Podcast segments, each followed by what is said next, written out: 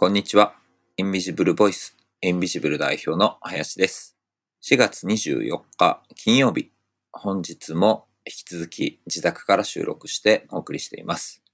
今週から2回にわたってお届けするのは、インビジブル正会員の石井大輔さん。まあ、僕は親しみも込めて大ちゃんと呼んでいますが、石井大輔さんのお話をお届けいたします。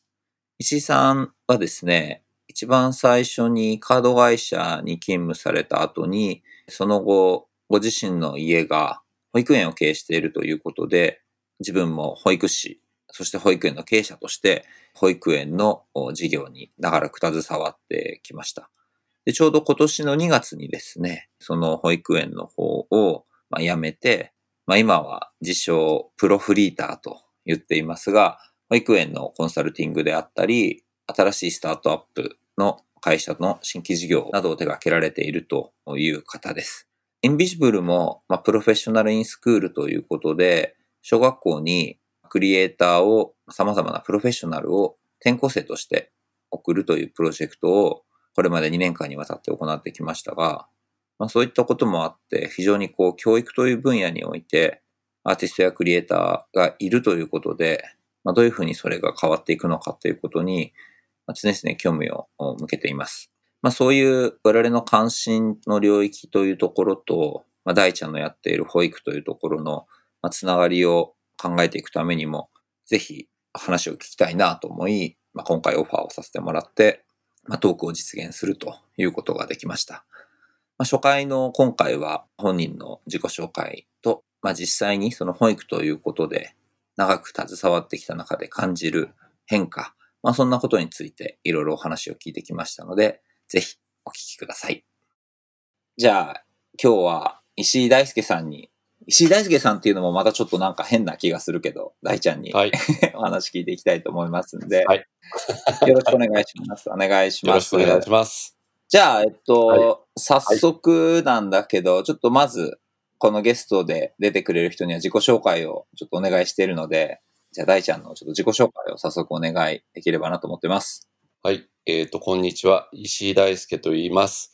えっ、と、御年51歳になってしまいまして、結構、まあ、おじさんと言いますか、初老の部類に入ってきたかなという感じなんですけれども、まあ、もともと、えっ、と、2001年までかな。新卒でカード会社、クレジットカード会社に入りまして、まあそこでは3年間、なんと督促業務みたいなことをやりつつ、えー4年目以降からは、社内におけるなんか、新しい部署ができたぞみたいなところで、いろんなことをやってきましたと。いうところで、なんか、そのカード会社の中で、まあ、新規事業みたいなものを立ち上げなさいみたいなところをずっとやってきたっていうところがあったので、なんとなくその起業家っていうところに対しての興味がずっと湧いてきたっていうところもあるんですけれども、家庭の事情等もろもろあって、えー2006年、5年ぐらいからかな、家業であった保育園の方に携わらせてもらって、今年の2月までちょうど代表として、まあ、保育園を3園、まあ、運営してきたというところですね。今は、あの、プロフリーターみたいな形になって、えっと、保育園のコンサルと、IT 企業の業務委託ということで、新規事業のやっぱり開発とかに携わらせてもらっていると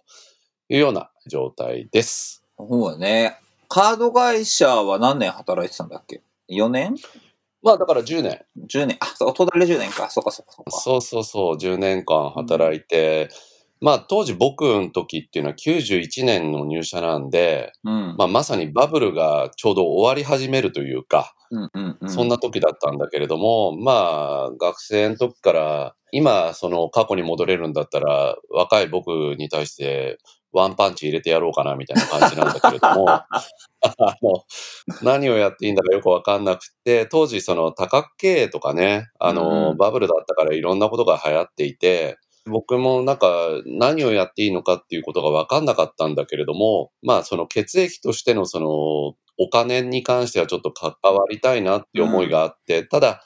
銀行ってなっちゃうと、うん。ちょっとなんか堅苦しいなっていうところがあったんで、まあカード会社っていうところで入社をして、まあその中で自分のやりたいことを発見できていけたらいいかななんて思って働き始めたっていうところがきっかけなんだけれども、なんだか知んないけど、時流に飲まれて、これからはインターネットだとかね、うんうんうん。社内企業だとかね、社内ベンチャーだみたいなことを言われて、はいはいはい。まあなんか好き勝手やらせてもらったっていうところが あるけれども、やっぱりカード会社の頃の時代を振り返ってみると、やっぱり今の僕からしたら、どんな世代の僕に会いに行ってもワンパンチ入れてやりたいな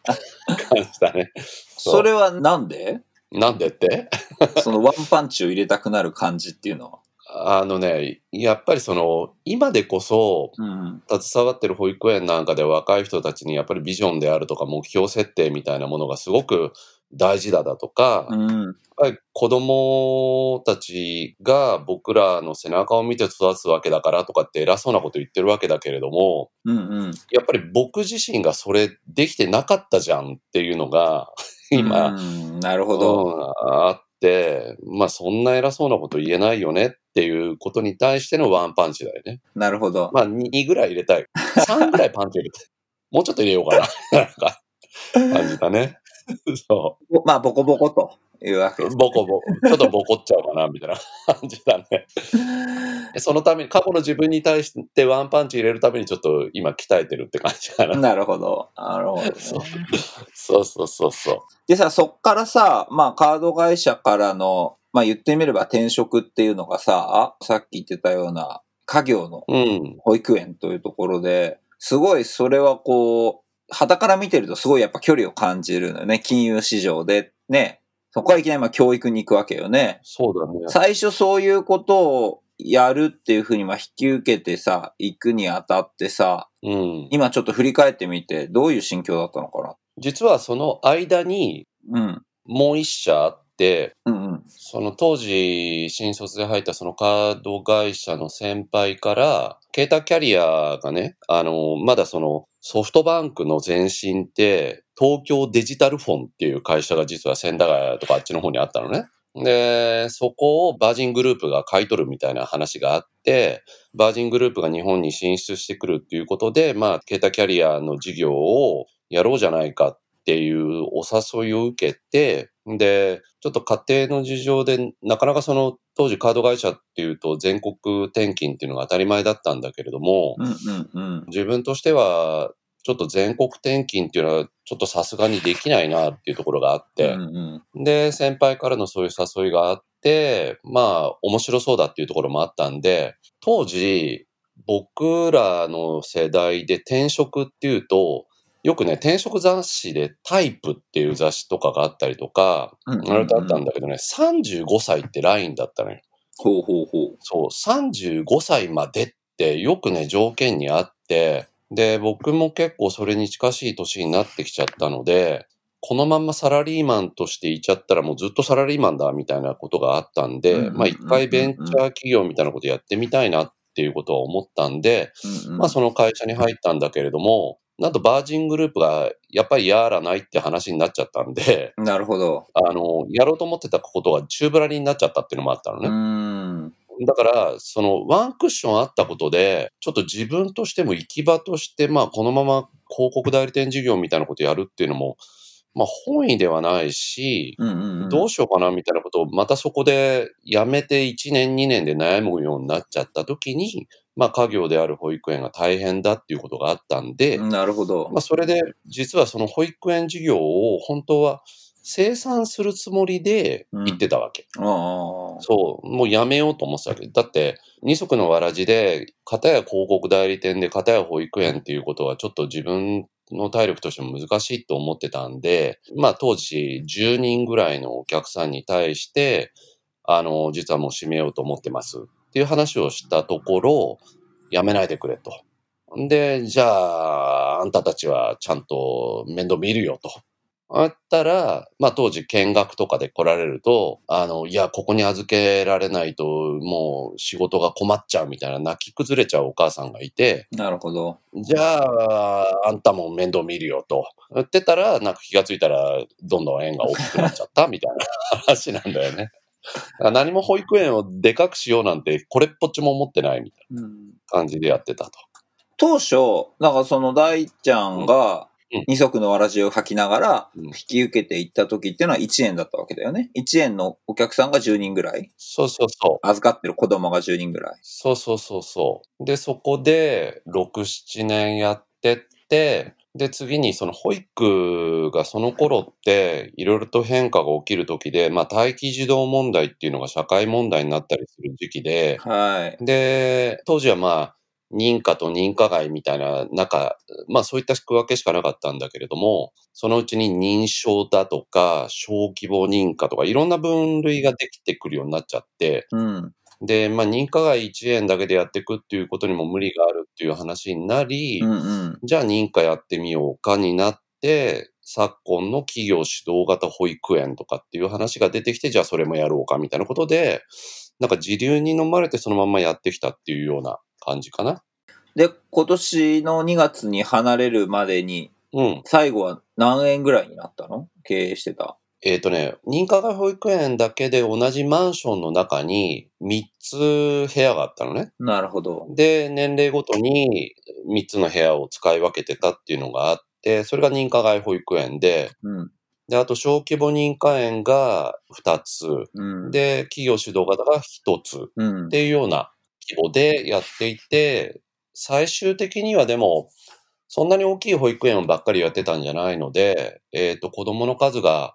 全部で100人ぐらいで、従業員がそれでも40人強だかな。なるほど。うん。で、まあ2月にちょっとまあ辞めた後の話はさ、また少し後で聞きたいんだけど、実際にそのかなり長い時間をね、その保育園の経営者として、まあ過ごしてき、えー来たっていうふうに思うんだけど、なんかそこから、うんなんだろう、見えてきた今のいろいろな保育の現状だったりとか、うん。実際に自分がそのプロジェクトをやっていく中で、どういうふうなその状況に対してアプローチをしてきたのかとか、なんかそのあたりのお話とかって聞かせてもらったりできるかあのね、うんもう数字を追いかける仕事をずっとやってきたわけですよ。なうんうんうん。で、男社会の中で、まあずっとやってきて、名刺交換する人もね、まあそこそこ肩書きだけで通用するような相手だったりとかもしてたので、うんうん。まあそんな自分にワンパンチなんだけれども、保育園って少しずつ社会的な目も変わってきたっていうところもあるんだけれども、やっぱり一番最初の頃に自分が入った時って、まあ女性社会だしね、その中で、そんな私がですよ、うん。あの、高い高いとか始まって、なんとかちゃんベロベロバーとかやり始めるわけですよ、急に。その現場に行くと。まあ、そのギャップに対応する適応能力たるや、うん。もう何カメレオンの七変化ぐらいの能力をいきなり問われるわけで、うんうんなんかね、そこでなんか自分の価値観とかプライドみたいなものだとかっていうのは、もう変えざるを得ないというか、まあ、ひっちゃかめっちゃかにされるっていうところはすごくあって、ただ、今振り返ってみると、それってすごく役に立っているっていうのは、まさしく、例えば、アキオであるとか、ソッシーであるとか、R&B の仲間とかもみんなそうなんだけれども、僕は51歳になって、僕自身が周りに対してこう、いや、俺はもうこんな年だからとかっていう、そういうハードルも一つもないの、壁も。もう一人一人人間としてみんな仲良くさせてもらって嬉しいっていうことしかないし、で、それってやっぱり子供とか、あの、親御さんとか、職員っていうことに対して、その保育園をやってる人たちが一番求められるところで、尊重するとか、うん尊重するための想像力を求められるとかってすごく必要なスキルだったんで、うんまあそれはすごく保育園の中で学んだスキルとして自分が一番大事にしてるところ。うんうん、だから、そんな意味では、ぶっ飛ばしてやりたい若い頃の自分が保育園という経験を経て、まあ、ようやくこうハグができるようになったかなと いうところかね。なるほどね。そう、今の自分は大好きだもなるほど。ん。うん、そう。大ちゃんはさ、その、保育園の方にねうん、家業として入っていった時に、最初は園長先生でなく、まあ、一先生として、まあ、こう、現場も含めて、うん。あとはその、それから経営も含めてやっていくっていうような立場で入っていく感じだったの。そうそうそう。もうもう本当にね、代表ですよ。いきなり。うん。いきなり代表として入るんだけれども、まあ、働く人が当時いないっていうのもあるのと、なるほど。もう一つは、やっぱり親御さんに対して、経営者でございますっていうわけにいかないんだよね。うん。だから、やっぱり、〇〇ちゃんのお母さんに対しては、〇〇ちゃんのこと分かってなくちゃダメだし、なるほど。〇〇ちゃんのお母ちゃんを分かってないと、逆に子供のことも分かんないっていうところもあるんで、うん。まあそこは現場に対しては積極的に入っていったっていうところもあるから、まあそれこそ311以降はもうずっと朝6時、6時半から入り、うん。まあ夜までいるっていう生活をずっとやってきたっていうところはあるよね。うん。だから、その当時の仕事で言うと、朝一番で園に行って、自分が担当してた部屋の鍵を開けて、経理とか事務作業をだいたい7時前までに終えて、うん。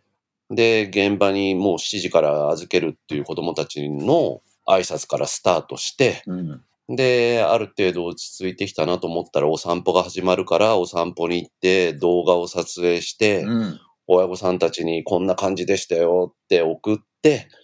で、お昼寝の時間帯になったら今度事務作業だとかが入り、で、お昼寝が終わる頃になったら今度は食事の手伝いがあるから別の園に行って別の手伝いをやり、で、その別の園の経理をまたやりながら、で、今度はお迎えがあるんで親御さんといろんなやりとりをして、で、フラフラになって夜になり、もう今日も居酒屋が俺を呼んでるみたいな形でそこでストレスを吐き出すみたいな感じで。やってたかな？そうか。すごいね。で、何時にそれこそ夜、ね、多少後ろに倒れたとしても、次の日の6時には園にいるっていうようなスケジュールだったわけでしょ？そうそうそう。だから朝、毎朝、だから基本的には3時とか3時半起きだよね。はあ。そう。だからそんなのはもう簡単なことで、うん。あの、言えばね、わあ、すごいって言われるけど、それってリズムだから、別になんとも思わないって感じだけどね。だから大変でもなんでもないけど、うん楽しかったし、うんあの、全然ストレス、あの、そういった仕事においての、その子供たちとか親御さんと接してる時のストレスはもうゼロ。うん。一切ない。ううんん、関係も良かったし。っていうぐらいかな。うんうん。で、その大ちゃん自身のそういう数字を追っかけていく仕事から、まあ人をね、まさに、まあ扱うっていう言い方がいいのかわかんないけど、人と接する。うん。しかもその、うん本当幼年期の大切な時期にね、本当人生に関わるようなことをしていくっていう中で、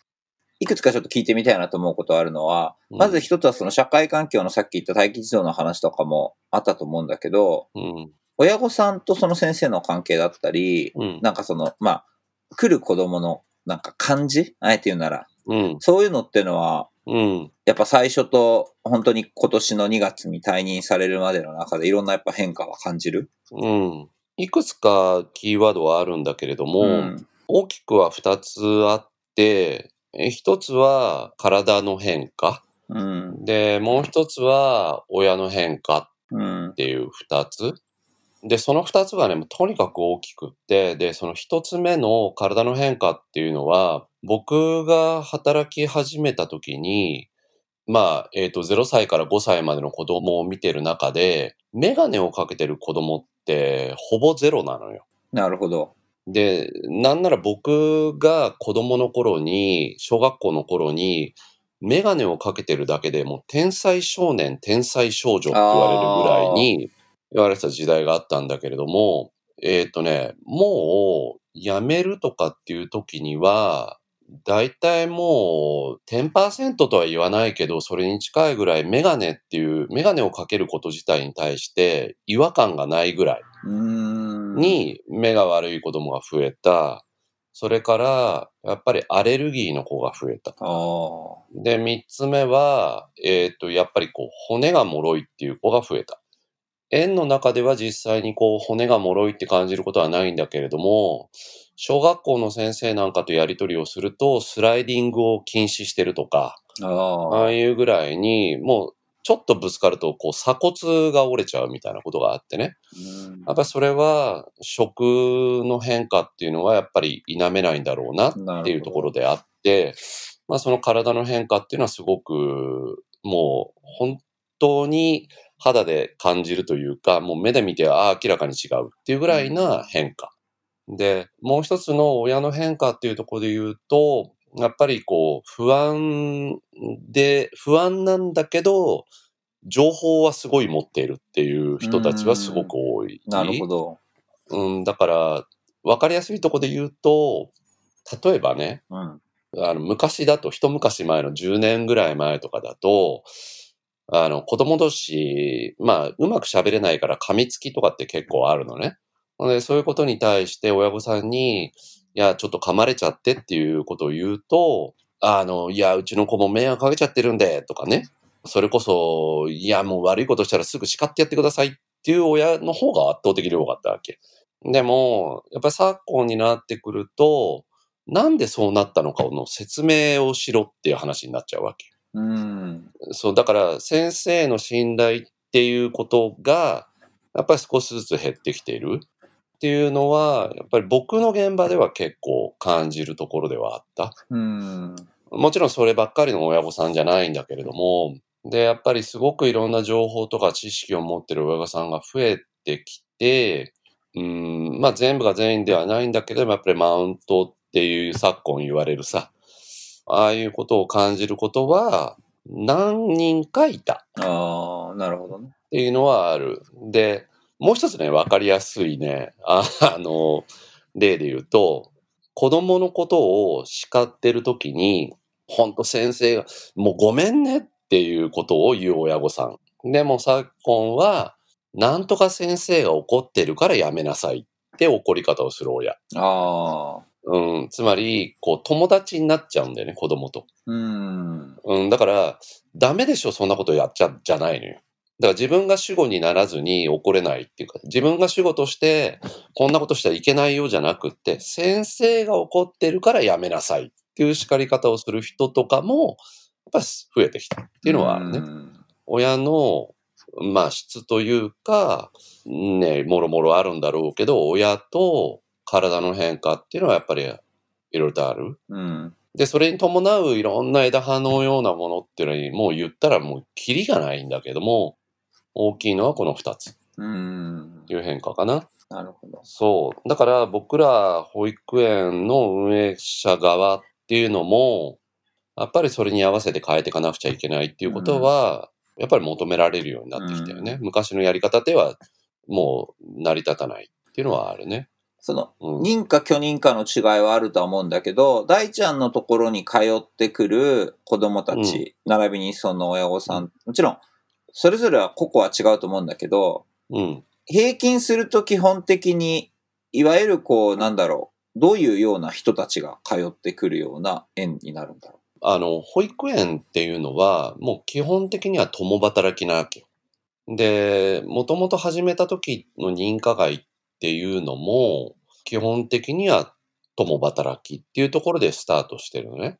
で、それは保育の制度っていうところがすごく関与してきちゃうんだけれども、例えば、今は仕事してません。仕事を探してるところです。っていうと、その親御さんは面接の時間であったりとか、研修の時間であったり、正規雇用になる前にそういった時間ってすごく取られるじゃない？だけれども、そういった人って、いやいや、時間の隙間があるってことは家で保育できるでしょって言って、点数が上の人は預けやすくなるんだけど、預けられないわけよ。家で見られるじゃんって言われちゃって。で、そうすると、結果的には、じゃあ、就職活動ができませんっていうことになっちゃって、仕事を辞めざるを得ないみたいなところになってっちゃうのね。で、父親もお母さんも、二人とも働いてますと。そういうことになると、それは子供預けないと働けないじゃないっていうことで、じゃあそれは点数が上がって認可園なりだとか選択肢が増えてくるわけ。ところが今度は、そのお父ちゃん、お母ちゃんの上、おじいちゃんおばあちゃんと同居してますとか、いう話になると、これまた、いやいや、家で面倒見れる人がいるんだから預ける必要ないじゃないっていうことになり、またこれ点数が下がって預けられなくなっちゃうわけ。で、そんなような隙間で認可外っていうのは、何でもいいよ、預けたいって言うんだったら預けてちょうだいっていうことで、認可外保育園で伸びてきたわけよ。で、最近は、まあそれじゃいけないねって待機児童が増えちゃったっていう関係で、園がどこどこ増えちゃって、まあそれだけじゃダメだからっていうことで、新しい仕組みの企業主導型保育園だとかっていうことで、カテゴリーが新しくなった形で、えー、保育園っていうのはどんどんどんどん増えてきたっていうところはあるよね。うん。でも僕らのところはまあ基本的には共働き。共働き。で、通ってる人たちのそれこそ収入みたいなことっていうのは、割と、なんだろう、日本の平均値みたいな感じのところなのかな。えー、っとね、認可外っていうのは、基本的には保育園っていうのは税金の補助金事業なので、うん、認可外っていうのは助成金っていうのは基本的にはもらってないのね。うんうんうん、で、まあこれは、あの、各市町村区の事業性によっても違うんだけれども、園に対しての直接助成金っていうのは、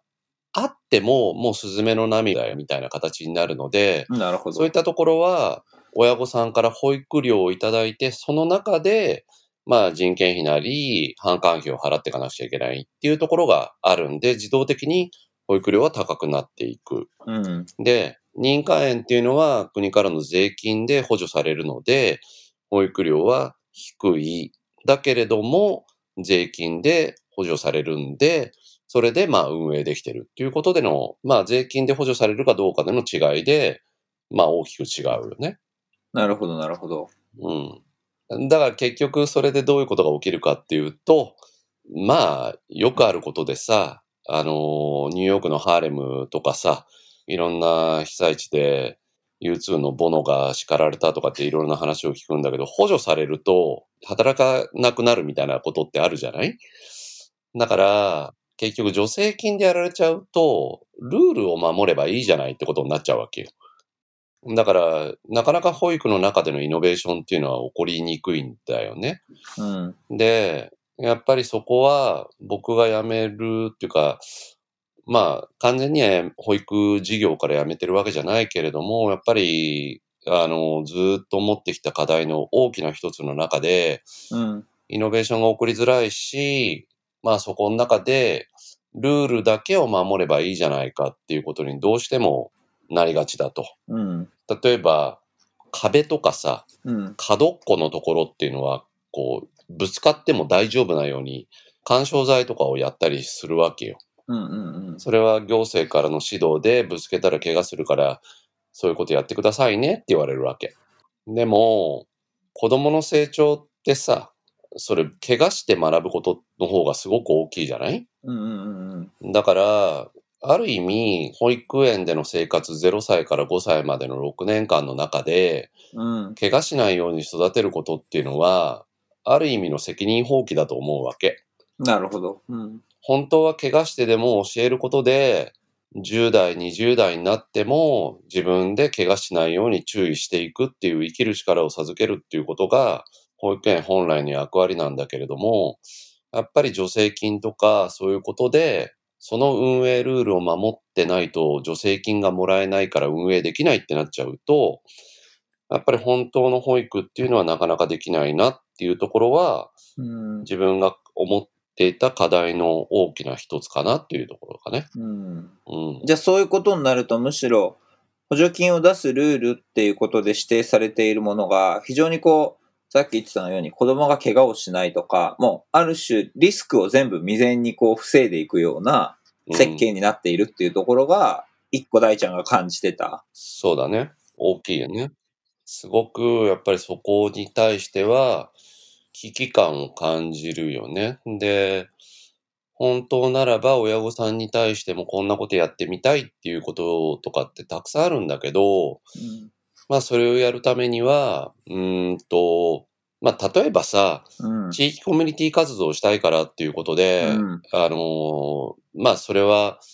痛ましい事件ではあったんだけれども、例えば炊き出しのお弁当とかをみんなで食べてお祭りとかでみんなでワイワイやろうよっていうことだとかをあったとしても、じゃあ例えばその中に、毒入れられたらどうするんだととか、うんそういうことで保健所の問題とかっていうことで、うんやっぱりじゃあそれやんない方がいいじゃんって。やんなければ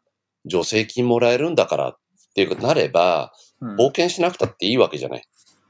ってなると、やっぱりそういうことさえもできなくなってくる。だからそれはもちろんその通りなんだけれども、うんやっぱりそれを全てにおいて当てはめようとすると、ちょっとやっぱり無理があるし、将来の社会を作る土台となる子供たちが本当に育成できるかっていうと、ちょっとやっぱり疑問を感じるところもあったよね。うん、なるほど。いかがでしたでしょうか？インビジブルボイス。今週は石井大輔さんのお話をお聞きいただきました。子供たちの体が弱くなっているというふうに大ちゃん話していましたが、確かに、ま、食事の変化っていうのはね、一つ大きな違いかなっていうふうにも思うんですが、街の中で遊んだりとかしていくっていう環境もやっぱり少しずつま少なくなっていったり変化しているっていうのももしかしたらね子供の体の変化に現れているのかなっていうことを考えながら聞いていました。もう一つね、その後話していたこととしては、親御さんがなかなか怒れないっていうようなこと。まあもちろんね、大ちゃんが経験した範囲内でのっていうことだとは思うんですが、まあ長く保育園を経営されていく中で、まあ、見てきたその変化に対しては、やっぱ実直に感じるところなんだなっていうふうに思っていて、まあ親と子の関係っていうことも、やっぱり、まあ以前と比べてまた形を変えてきているというところもあるんじゃないのかなと。なんか本当にね、短い時間でしたが、学びの多いインタビューでした。すごいまた個人的なことなんですけど、僕自身、未だに自分が保育園生だった時の保育園の先生と交流があって、その人の、まあ、息子さんとかもすごくよく知ってるんですけど、なんか、保育園の時に会った先生ってやっぱすごい自分の中でやっぱ特別で、やっぱり自分のもしかしたら意識してないところで、それこそ人格の形成だったりとか、何かものに対して興味を持つっていうことについて影響を受けてるんじゃないのかなっていうことをすごくよく感じます。まあ次週はですね、こういう教育の現場において、その想像力であったりとか、何か好奇心を持っていくということについて、大ちゃんの方にいろいろと話を聞いてきましたので、そちらをお聞きいただければなというふうに思っております。それでは今週はこの辺りで、インビジブルボイス、インビジブル代表の林でした。インビジブルでは、インビジブルの活動をサポートしてくださる賛助会員を随時募集しております。インビジブルは NPO 法人ということで、社会課題の解決であったり、社会課題の解決を志す企業、また自治体と一緒に様々なプロジェクトを展開しております。で、こうした活動を続けていくために、多くの参上会員様のサポートが必要です。僕らと一緒にインビジブルの活動を通じて、ハートを見え、触媒に見えないものを可視化させていくことで、少しでも良い世の中を作ることをご一緒していただければなというふうに思っております。詳細はインビジブルのウェブサイトをクリックしてみてください。